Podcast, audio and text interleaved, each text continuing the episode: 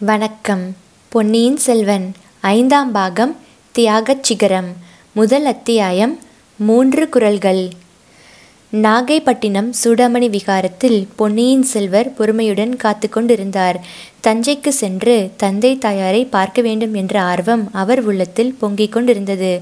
இலங்கையின் அரசை தாம் கவர எண்ணியதாக தம் மீது சாட்டப்பட்ட குற்றம் ஆதாரமற்றது என்று நிரூபிக்க அவர் ஆர்வம் கொண்டிருந்தார். தந்தையின் வாக்கை மீறி நடந்ததாக தம் மீது ஏற்படக்கூடிய அபவாதத்தை கூடிய விரைவில் போக்கிக் கொள்ளவும் அவர் விரும்பினார். ஆயினும் தமது ஆர்வத்தை எல்லாம் அடக்கிக் கொண்டு தமக்கையாரிடமிருந்து செய்தி வந்த பின்னர்தான் தஞ்சைக்கு புறப்பட வேண்டும் என்று உறுதியாக இருந்தார். பொழுது போவது என்னவோ மிகவும் கஷ்டமாக இருந்தது. புத்த பிக்ஷுக்கள் தினந்தோறும் நடத்திய ஆராதனைகளிலும் பூஜைகளிலும் கலந்து கொண்டு சிறிது நேரத்தை போக்கினார். சூடாமணி விகாரத்தின் சுவர்களிலே தீட்டப்பட்டிருந்த அருமையான சித்திர காட்சிகளை பார்ப்பதில் சிறிது நேரம் சென்றது. பிக்ஷுக்களுடன் முக்கியமாக சூடாமணி விகாரத்தின் ஆச்சாரிய பிக்ஷுவுடன் சம்பாஷிப்பதிலே கழித்த பொழுது அவருக்கு உற்சாகத்தை அளித்தது. ஏனெனில் சூடாமணி விகாரத்தின் தலைமை பிக்ஷு கீழ்திசை கடலுக்கு அப்பாலுள்ள பற்பல நாடுகளிலே வெகு காலம் யாத்திரை செய்தவர். சீன தேசத்திலிருந்து சாவகத்தீவு வரையில் பல ஊர்களுக்கும் சென்று வந்தவர். அந்தந்த நாடுகளை பற்றியும் அவற்றில் உள்ள நகரங்களை பற்றியும் ஆங்காங்கு வசித்த மக்களை பற்றியும் அவர் நன்கு எடுத்துக்கூற வல்லவராயிருந்தார். சீன தேசத்துக்கு தெற்கே கடல் சூழ்ந்த பல நாடுகள் அந்நாளில் ஸ்ரீவிஜயம் என்னும் சாம்ராஜ்யத்தில் அடங்கியிருந்தன. அருமண நாடு காம்போஜ தேசம் மானகவாரம் தலைத்த கோலம் மாபப்பாலம் மாயிருடிங்கம் இலங்காசோகம் தாமரலிங்கம் இலாமுரி தேசம் முதலிய பல நாடுகளும் நகரங்களும் ஸ்ரீ விஜய சாம்ராஜ்யத்துக்கு உட்பட்டோ நேசப்பான்மையுடனோ இருந்து வந்தன. இவற்றுக்கெல்லாம் நடுநாயகமாக கடாரம் என்னும் மாநகரம் இணையற்ற சீர் சிறப்புகளுடனும் செல்வ வளத்துடனும் விளங்கி வந்தது. அந்த நாடு நகரங்களை பற்றி விவரிக்கும்படி ஆச்சாரிய பிக்ஷுவுக்கு ஓய்வு கிடைத்த போதெல்லாம் பொன்னியின் செல்வர் அவரை கேட்டு வந்தார். அவரும் அலுப்பு சலிப்பு இல்லாமல் சொல்லி வந்தார். அந்நாடுகளில் உள்ள இயற்கை வளங்களை பற்றியும் வர்த்தக பெருக்கத்தை பற்றியும் கூறினார். பொன்னும் மணியும் கொழித்து செந்நெல்லும் கரும்பும் செழித்து சோழவள நாட்டுடன் எல்லா வகையிலும் போட்டியிடக்கூடிய சிறப்புகளுடன் அந்நாடுகள் விளங்குவதை பற்றி கூறினார். பழைய காலத்திலிருந்து தமிழகத்துக்கும் அந்த நாடுகளுக்கும் உள்ள தொடர்புகளை பற்றி கூறினார். பல்லவ நாட்டு சிற்பிகள் அந்த தேசங்களுக்கு சென்று எடுப்பித்திருக்கும் அற்புத சிற்பத்திறமை வாய்ந்த ஆலயங்களை பற்றி சொன்னார்.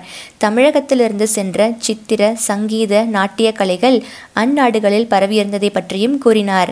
ராமாயணம் மகாபாரதம் முதலிய இதிகாசங்களும் விநாயகர் சுப்பிரமணியர் சிவன் பார்வதி திருமால் ஆகிய தெய்வங்களும் புத்த தர்மமும் அந்த தேசத்து மக்களின் உள்ளங்களில் கலந்து குடி கொண்டிருப்பதையும் ஒன்றோடு ஒன்று பிரித்து உணர முடியாதவர்களாக அந்நாட்டு மக்கள் எல்லா தெய்வங்களையும் வணங்கி வருவதையும் எடுத்துச் சொன்னார். தமிழ் மொழியின் தந்தையாகிய அகஸ்திய முனிவருக்கு அந்த நாடுகளில் விசேஷ மரியாதை உண்டு என்பதையும் அம்முனிவருக்கு பல கோயில்கள் கட்டியிருப்பதையும் கூறினார். இதையெல்லாம் திரும்ப திரும்ப அருள்மொழிவர்மர் கேட்டு தெரிந்து மனத்திலும் பதிய வைத்து கொண்டார். அந்தந்த தேசங்களுக்கு தரை வழியான மார்க்கங்களையும் கடல் வழியான மார்க்கங்களையும் இளவரசர் நன்கு விசாரித்து அறிந்தார். வழியில் உள்ள அபாயங்கள் என்ன வசதிகள் என்ன என்பதையும் கேட்டு அறிந்தார். சுவாமி அந்த நாடுகளில் மறுபடியும் தாங்கள் யாத்திரை செய்யும்படியாக நேரிடுமோ? என்று வினவினார். புத்த பகவானுடைய சித்தம் போல் நடக்கும். இளவரசே எதற்காக கேட்கிறீர்கள்? என்றார் பிக்ஷு. நானும் தங்களுடன் வரலாம் என்ற ஆசையினால்தான். நான் உலகத்தை துறந்த சந்நியாசி தாங்கள் புவியாலும் சக்கரவர்த்தியின் திருக்குமாரர் தாங்களும் நானும் சேர்ந்து யாத்திரை செய்வது எப்படி? தங்களை சில நாள் இந்த விகாரத்தில் வைத்து காப்பாற்றும் பொறுப்பே எனக்கு பெரும் பாரமாய் இருக்கிறது எப்போது என்ன நேருமோ என்று நெஞ்சு திக் திக் என்று அடித்துக்கொள்கிறது. சுவாமி அந்த பாரத்தை உடனே நிவர்த்தி செய்ய விரும்புகிறேன். இந்த கணமே இங்கிருந்து இளவரசே ஒன்று நினைத்து ஒன்றை சொல்லிவிட்டேன். தங்களை இங்கு வைத்து கொண்டிருப்பது பாரமாயிருந்தாலும் அதை ஒரு பாக்கியமாக கருதுகிறேன். தங்கள் தந்தையாகிய சக்கரவர்த்தியும் தமக்கையார் இளைய பிராட்டியும் புத்த தர்மத்துக்கு எவ்வளவோ உதவி செய்திருக்கிறார்கள். அதற்காக நாங்கள் பட்டிருக்கும் நன்றி கடனில் ஆயிரத்தில் ஒரு பங்குக்கு கூட இப்போது நாங்கள் செய்வது ஈடாகாது. தாங்கள் புத்த தர்மத்துக்கு செய்திருக்கும் உதவிதான் அற்ப சொற்பமானதா? அனுராதபுரத்தின் சிதிலமான ஸ்தூபங்களையும் விகாரங்களையும் செப்பனிடச் செய்த கைங்கரியத்தை நாங்கள் மறக்க முடியுமா? அதற்கெல்லாம் இணையான பிரதி உபகாரமான ஈழ நாட்டின் மணிமகுடத்தையே தங்களுக்கு அவர்களுக்கு அளிக்க பிக்ஷுக்கள் முன்வந்தார்கள். இளவரசே அதை ஏன் மறுத்தீர்கள்? இலங்கையின் சுதந்திர சிங்காசனத்தில் தாங்கள் ஏறியிருந்தால் நூறு நூறு கப்பல்களில் ஏராளமான பரிவாரங்களுடனே கீழ்திசை நாடுகளுக்கு தாங்கள் போய் வரலாமே. இந்த பிக்ஷுவை பின்தொடர்ந்து யாத்திரை செய்ய வேண்டுமென்ற விருப்பமே தங்கள் மனத்தில் தோன்றியிராதே என்றார் ஆச்சாரிய பிக்ஷு. குருதேவரே இலங்கை ராஜகுலத்தின் சரித்திரத்தை கூறும் மகாவம்சம் என்னும் கிரந்தத்தை தாங்கள் படித்ததுண்டா? என்று இளவரசர் கேட்டார். ஐயா இது என்ன கேள்வி? மகாவம்சம் படிக்காமல் நான் இந்த சூடாமணி விகாரத்தின் தலைவனாக ஆகியிருக்க முடியுமா? மன்னிக்க வேண்டும். மகாவம்சம் படித்ததுண்டா என்று தங்களிடம் கேட்பது தங்களுக்கு படிக்கத் தெரியுமா? என்று கேட்பது போலத்தான். ஆனால் அந்த மகாவம்சம் கூறும் அரச பரம்பரையில் யார் யார் என்னென்ன பயங்கரமான கொடும் பாவங்களை செய்திருக்கிறார்கள் என்று தங்களுக்கு தெரியுமல்லவா? மகன் தந்தையை சிறையில் அடைத்தான். தந்தை மகனை வெட்டி கொன்றான். தாய் மகனுக்கு விஷமிட்டு கொன்றாள். தாயை மகன் தீயிலே போட்டு வதைத்தான். பெற்றோர்களுக்கும் பெற்ற மக்களுக்கும் உறவு இப்படியென்றால் சித்தப்பன்மார்கள் மாமன்மார்கள் சிற்றன்னை பெரியன்னைமார்கள் அண்ணன் தம்பிமார்கள் இவர்களை பற்றி சொல்ல வேண்டியதில்லை. குருதேவரே இப்படிப்பட்ட கொடும் பாதகங்களை இலங்கை அரச குடும்பத்தினர் செய்தனர் என்று மகாவம்சம் கூறுகிறதல்லவா? ஆமாம். அத்தகைய தீச்செயல்களுக்கு அவரவர்கள் அடைந்த தண்டனைகளையும் கூறுகிறது. அந்த உதாரணங்களை காட்டி மக்களை தர்ம மார்க்கத்தில் நடக்கும்படி மகாவம்சம் உபதேசிக்கிறது. அதை மறந்துவிட வேண்டாம். மகாவம்சம் புனிதமான கிரந்தம். உலகிலே ஒப்புயர் பெற்ற தர்ம போதனை செய்யும் நூல் என்று ஆச்சாரிய பிக்ஷு பரபரப்புடன் கூறினார். சுவாமி மகாவம்சம் என்ற நூலை நான் குறை சொல்லவில்லை. ராஜாதிகார ஆசை எப்படி மனிதர்களை அரக்கர்களிலும் கொடியவர்களாக்கி விடுகிறது என்பதை பற்றித்தான் சொன்னேன். அத்தகைய கொடும் பாவங்களினால் களங்கமடைந்த இலங்கை சிமாதனத்தை நான் மறுதளித்தது தவறாகுமா? மகா புத்திமான்களான புத்த சங்கத்தார் அதனாலே தான் இலங்கை அரச வம்சத்தையே மாற்ற விரும்பினார்கள். தங்களை முதல்வராக கொண்டு புதிய வம்சம் தொடங்கட்டும் என்று எண்ணினார்கள். தாங்கள் அதை மறுத்தது தவறுதான். இலங்கை சிம்மாதனத்தில் வீச்சிருந்து அசோகவர்த்தனை போல் உலகமெல்லாம் புத்த தர்மத்தை பரப்பி பாதுகாக்கும் வாய்ப்பு தங்களுக்கு கிடைத்தது. குருதேவரே பரதகண்டத்தை ஒரு குடைநிழலில் ஆண்ட அசோகவர்த்தனர் எங்கே? இன்று இந்த புத்த விகாரத்தில் ஒளிந்து கொண்டு தங்கள் பாதுகாப்பை நாடியிருக்கும் இந்த சிறுவன் எங்கே? உண்மையில் தங்கள் சீடனாக கூட நான் அருகதை இல்லாதவன். புத்த தர்மத்தை எப்படி பாதுகாக்கப் போறேன்? இளவரசே அவ்விதம் சொல்ல வேண்டாம். தங்களிடம் மறைந்து கிடக்கும் மகா சக்தியை தாங்கள் அறியவில்லை. தாங்கள் மட்டும் புத்த தர்மத்தை மனப்பூர்வமாக ஒப்புக்கொண்டால் அசோகரைப் போல் புகழ் பெறுவீர்கள். என் உள்ளத்தில் இளம் பிராயத்திலிருந்து விநாயகரும் முருகனும் பார்வதியும் பரமேஸ்வரனும் நந்தியும் பிருங்கியும் சண்டிகேஸ்வரரும் கோயில் கொண்டிருக்கிறார்கள்? அவர்களையெல்லாம் அப்புறப்படுத்தி விட்டல்லவா புத்த தர்மத்துக்கு இடம் கொடுக்க வேண்டும். குருதேவரே அடியேனை மன்னியுங்கள்.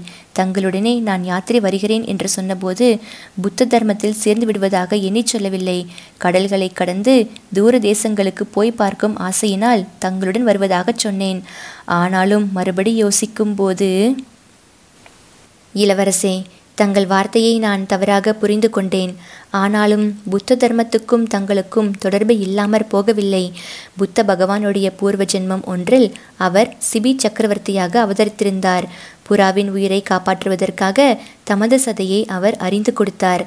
அந்த சிபியின் வம்சத்திலே பிறந்தவர் சோழ குலத்தினர். ஆகையினாலேதான் உங்கள் குலத்தில் பிறந்தவர்களுக்கு செம்பியன் என்ற பட்டம் ஏற்பட்டிருக்கிறது.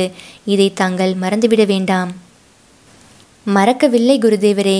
மறந்தாலும் என் உடம்பில் ஓடும் ரத்தம் என்னை மறக்க விடுவதில்லை ஒரு பக்கத்தில் சிபி சக்கரவர்த்தியும் மனுநீதி சோழரும் என்னுடைய இரத்தத்திலேயும் சதையிலேயும் எலும்பிலேயும் கலந்து பிறருக்கு உபகாரம் செய் மற்றவர்களுக்காக உன்னுடைய நலன்களை தியாகம் செய் என்று வற்புறுத்தி கொண்டே இருக்கிறார்கள்.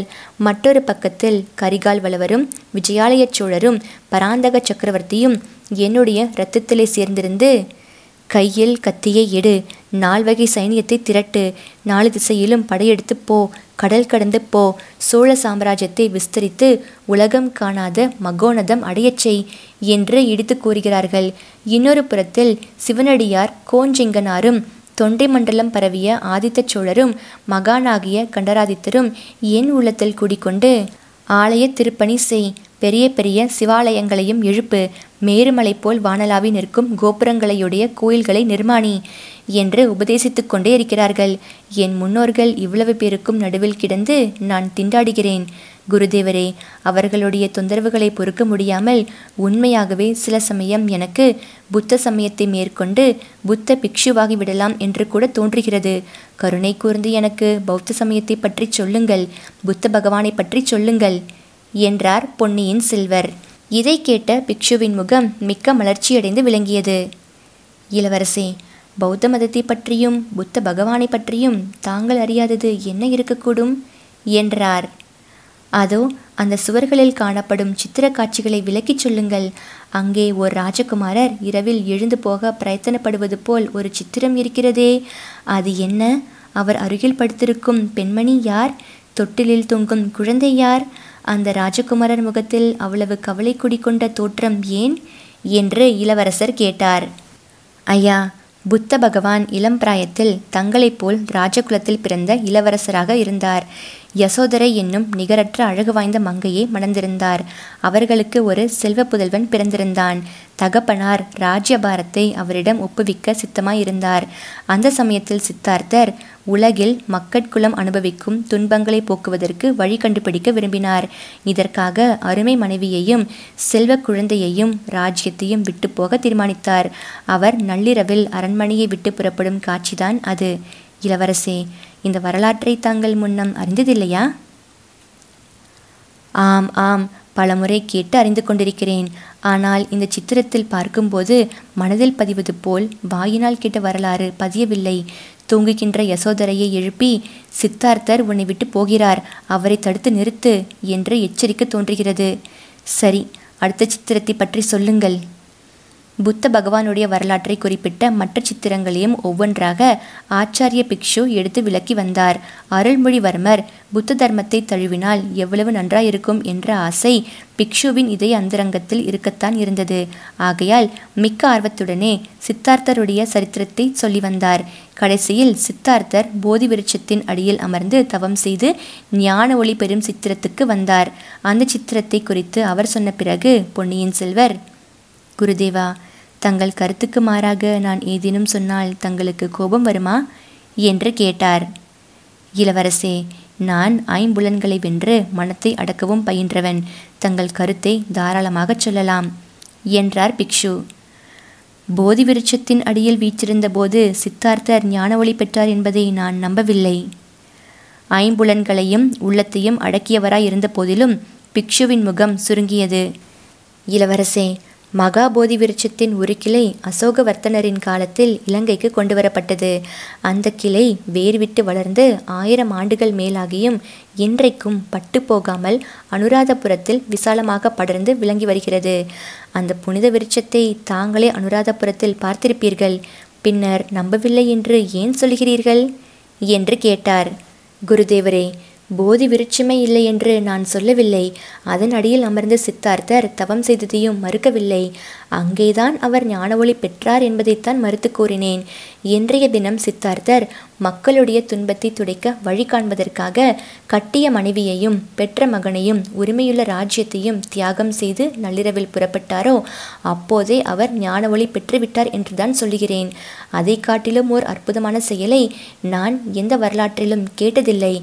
ராமர் தன் தந்தையின் வாக்கை பரிபாலனம் செய்வதற்காக ராஜ்யத்தை தியாகம் செய்தார். பரதர் தன் தமையனிடம் கொண்ட பக்தியினால் ராஜ்யம் வேண்டாம் என்றார். ஹரிச்சந்திர மகாராஜா தாம் கொடுத்த வாக்குறுதியை நிறைவேற்றுவதற்காக ராஜ்யத்தை துறந்தார். சிபி சக்கரவர்த்தியும் புறாவுக்கு அடைக்கலம் கொடுத்துவிட்ட காரணத்தினால் தம் உடலை அறுத்து கொடுத்தார். ஆனால் சித்தார்த்தர் யாருக்கும் வாக்கு கொடுக்கவில்லை. யாரையும் திருப்தி செய்ய விரும்பவில்லை. மனித குலத்தின் துன்பத்தை போக்க வழி கண்டுபிடிக்கும் பொருட்டு தாமாகவே எல்லாவற்றையும் தியாகம் செய்துவிட்டு புறப்பட்டார்.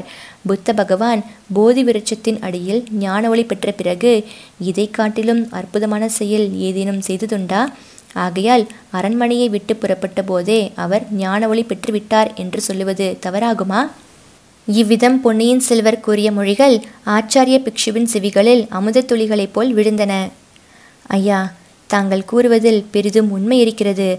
ஆயினும் போதி விருட்சத்தின் அடியிலேதான் மக்களின் துன்பங்களை போக்கும் வழி இன்னதென்பது புத்த பகவானுக்கு உதயமாயிற்று. அதிலிருந்து தான் மக்களுக்கு பகவான் போதனை செய்ய தொடங்கினார். சுவாமி புத்த பகவானுடைய போதனைகளை கேட்டிருக்கிறேன். அந்த போதனைகளை காட்டிலும் அவருடைய தியாகச் செயலிலேதான் அதிக போதனை நிறைந்திருப்பதாக எனக்கு தோன்றுகிறது. மன்னிக்க வேணும். நானும் அவருடைய செயலை பின்பற்ற விரும்புகிறேன். சற்று முன்னால் என் முந்தையரின் மூன்று வித குரல்கள் என் உள்ளத்தில் ஓயாமல் ஒழித்து என்னை வேதனைப்படுத்துவதாக சொன்னேன் அல்லவா? அந்த தொல்லையிலிருந்து விடுதலை அடைய விரும்புகிறேன். என்னை தங்கள் சீடனாக ஏற்றுக்கொள்ளுங்கள் என்றார் இளவரசர். இளவரசே தங்களையொத்த சீடனை பெறுவதற்கு நான் எவ்வளவோ பாக்கியம் செய்திருக்க வேண்டும். ஆனால் அதற்கு வேண்டிய தகுதியும் எனக்கில்லை தைரியமும் இல்லை. இலங்கையில் புத்த மகாசங்கம் கூடும்போது தாங்கள் விண்ணப்பித்துக் கொள்ளலாம் என்றார் பிக்ஷு. தங்கள் தகுதியை பற்றி எனக்கு சந்தேகமில்லை ஆனால் தைரியத்தை பற்றி சொன்னீர்களே அது என்ன? ஆமாம் தைரியமும் இல்லைதான். இரண்டு தினங்களாக இந்த நாகைப்பட்டினத்தில் ஒரு வதந்தி பரவிக்கொண்டு வருகிறது. அதை யார் கிளப்பிவிட்டார்கள் என்று தெரியவில்லை. தாங்கள் இந்த விகாரத்தில் இருப்பதாகவும் தங்களை புத்த பிக்ஷுவாக நாங்கள் முயன்று வருவதாகவும் ஜனங்கள் ஒருவருக்கொருவர் பேசிக்கொள்கிறார்களாம். இதனால் அநேகர் கோபம் கொண்டிருக்கிறார்களாம். இந்த விகாரத்தின் மீது மக்கள் படையெடுத்து வந்து உண்மையை அறிய வேண்டும் என்றும் பேசிக்கொள்கிறார்களாம். ஆஹா இது என்ன பைத்தியக்காரத்தனம்? நான் புத்த மதத்தில் சேர்வது பற்றி ஊரில் உள்ளவர்களுக்கு என்ன கவலை? நான் காவித்துணி அணிந்து சந்நியாச ஆசிரமத்தை மேற்கொண்டால் இவர்கள் ஏன் கோபம் கொள்ள வேண்டும்? இத்தனைக்கும் எனக்கு கல்யாணம் கூட ஆகவில்லையே. மனைவி மக்களை விட்டு போகிறேன் என்று கூட குற்றம் சுமத்த முடியாதே என்றார் இளவரசர். ஐயா ஜனங்களுக்கு தங்கள் மீது கோபம் எதுவும் இல்லை. தங்களை ஏமாற்றி புத்த பிக்ஷுவாக்க முயல்வதாக எங்கள் பேரிலேதான் கோபம். வெறும் வதந்தியை இப்படிப்பட்ட கலக்கத்தை உண்டாக்கி இருக்கிறது உண்மையாகவே நடந்துவிட்டால் என்ன ஆகும்? இந்த விகாரத்தையே ஜனங்கள் தரைமட்டமாக்கி விடுவார்கள். ஏதோ தங்களுடைய தந்தையின் ஆட்சியில் நாங்கள் நிம்மதியாக வாழ்ந்து வருகிறோம். தினந்தோறும் போதியன் திருநிழர் புனித நிற்பரவதும் மேதகு நந்திபுரி மன்னர் சுந்தரச் சோழர் வன்மையும் வனப்பும் திண்மையும் உலகிற் சிறந்து வாழ்கெனவே என பிரார்த்தனை செய்து வருகிறோம். இந்த நல்ல நிலைமையை கெடுத்துக்கொள்ள நான் விரும்பவில்லை. அதனாலே தான் தைரியம் இல்லை என்று சொன்னேன் என்றார் பிக்ஷு. அவர் கூறி வாய் மூடுவதற்குள்ளே அந்த புத்த விகாரத்தின் வாசற்புறத்தில் மக்கள் பலரின் குரல்கள் திரண்டு ஒருமித்து எழும் பேரோசை கேட்கத் தொடங்கியது. பிக்ஷு அதை செவிக்கொடுத்து சிறிது நேரம் கேட்டுவிட்டு இளவரசே நான் கூறியது உண்மை என்று நிரூபிக்க மக்களே வந்துவிட்டார்கள் போலிருக்கிறது. இதை எப்படி சமாளிக்கப் போகிறேனோ தெரியவில்லை. புத்த பகவான் தான் வழிகாட்டியருள வேண்டும் என்றார். சூடாமணி விகாரத்தின் சுற்றுப்புறங்களில் ஆயிரக்கணக்கான மக்களின் கூக்குரல் ஒலி கணத்துக்கு கணம் அதிகமாகிக் கொண்டு வந்தது.